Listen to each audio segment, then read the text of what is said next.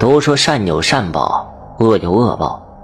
王家老太爷四岁的时候，跟着自己娘上山挖野菜。小孩子嘛，干活没耐心，四处的乱跑。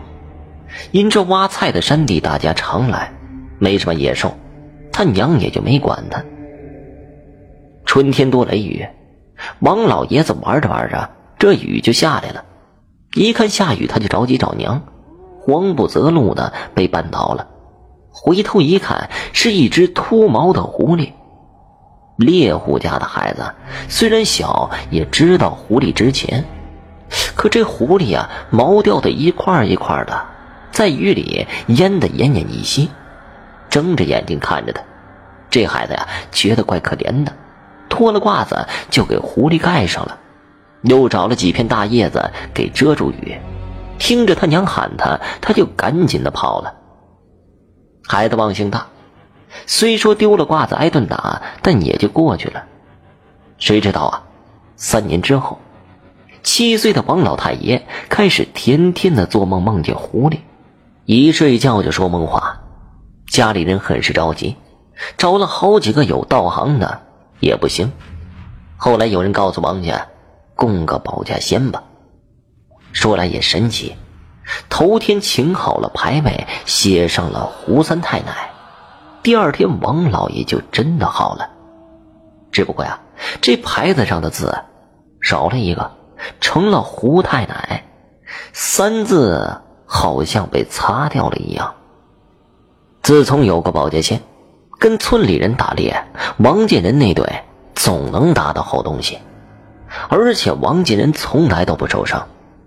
有一次。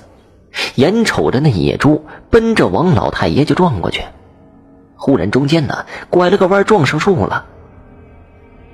这么着一年又一年的，王老太爷八十了，家里的日子是越过越好，赵家沟那是数一数二的。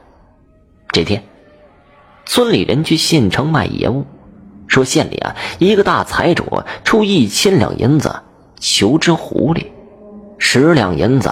能娶个媳妇儿，一千两啊，那得花多少辈子呀！当时啊，整个村子都沸腾了，好多人都要结伴上山。王家人却没去，因为感激保洁仙保佑。王老太爷告诫家里人：打猎不打狐狸。老话说得好啊，好猪出歹笋。王老太爷二儿子的大孙子王生，因为生下来体弱。被奶奶和母亲惯了一身的坏毛病，好吃懒做，不干正事儿，还好赌。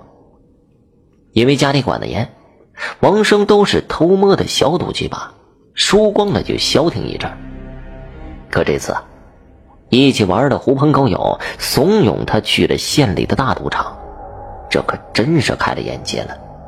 王生赌瘾上来，输了赌坊几十两银子，赌坊给了半个月，让他筹银子。平时几十一百文呢，这家里啊，奶奶和母亲偷着就给他了。可这次啊，是几十两啊，整个王家也就这些钱，他愁的吃饭都不香了。结果呀，一听到一千两狐狸的消息，王生就动心了。虽说家里老爷子不许，可他想着偷摸的来呀，这家里没人知道就没事了。一个人带着干粮和弓箭，偷偷的跟在村里人后面就上山了。一连十天，别说狐狸了，狐狸毛都没见着。王生怕毒坊的人来找到家里，想着呀，先下山跟毒坊交代一声。结果走了一半的路，天阴的不行了。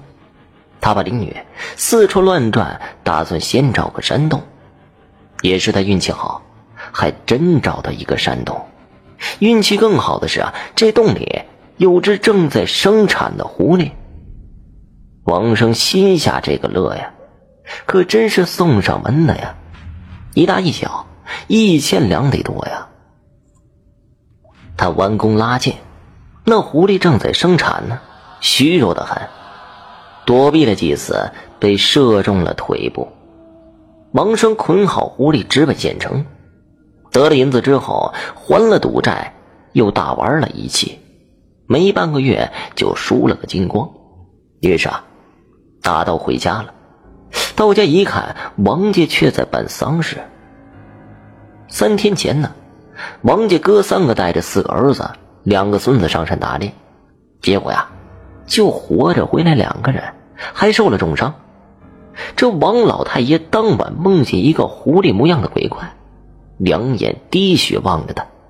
第二天呢，看着保家仙的牌位断成了几截了，老爷子一口气没上来也去了。王生也在当天晚上死了，身上啊都是利爪抓出的伤口。此后，王家人不论男人女人，上山就出事儿。原来兴盛的几十口人的王家只剩下孤儿寡母，贱卖了的房子不知所踪。后来村里人说呀，王家人上山出事儿的时候啊，身上有迷雾，隐约有黑影在其中。这真是应了那句老话呀：“穷不过三代，富不过三代，积德行善要代代传下去才行啊。”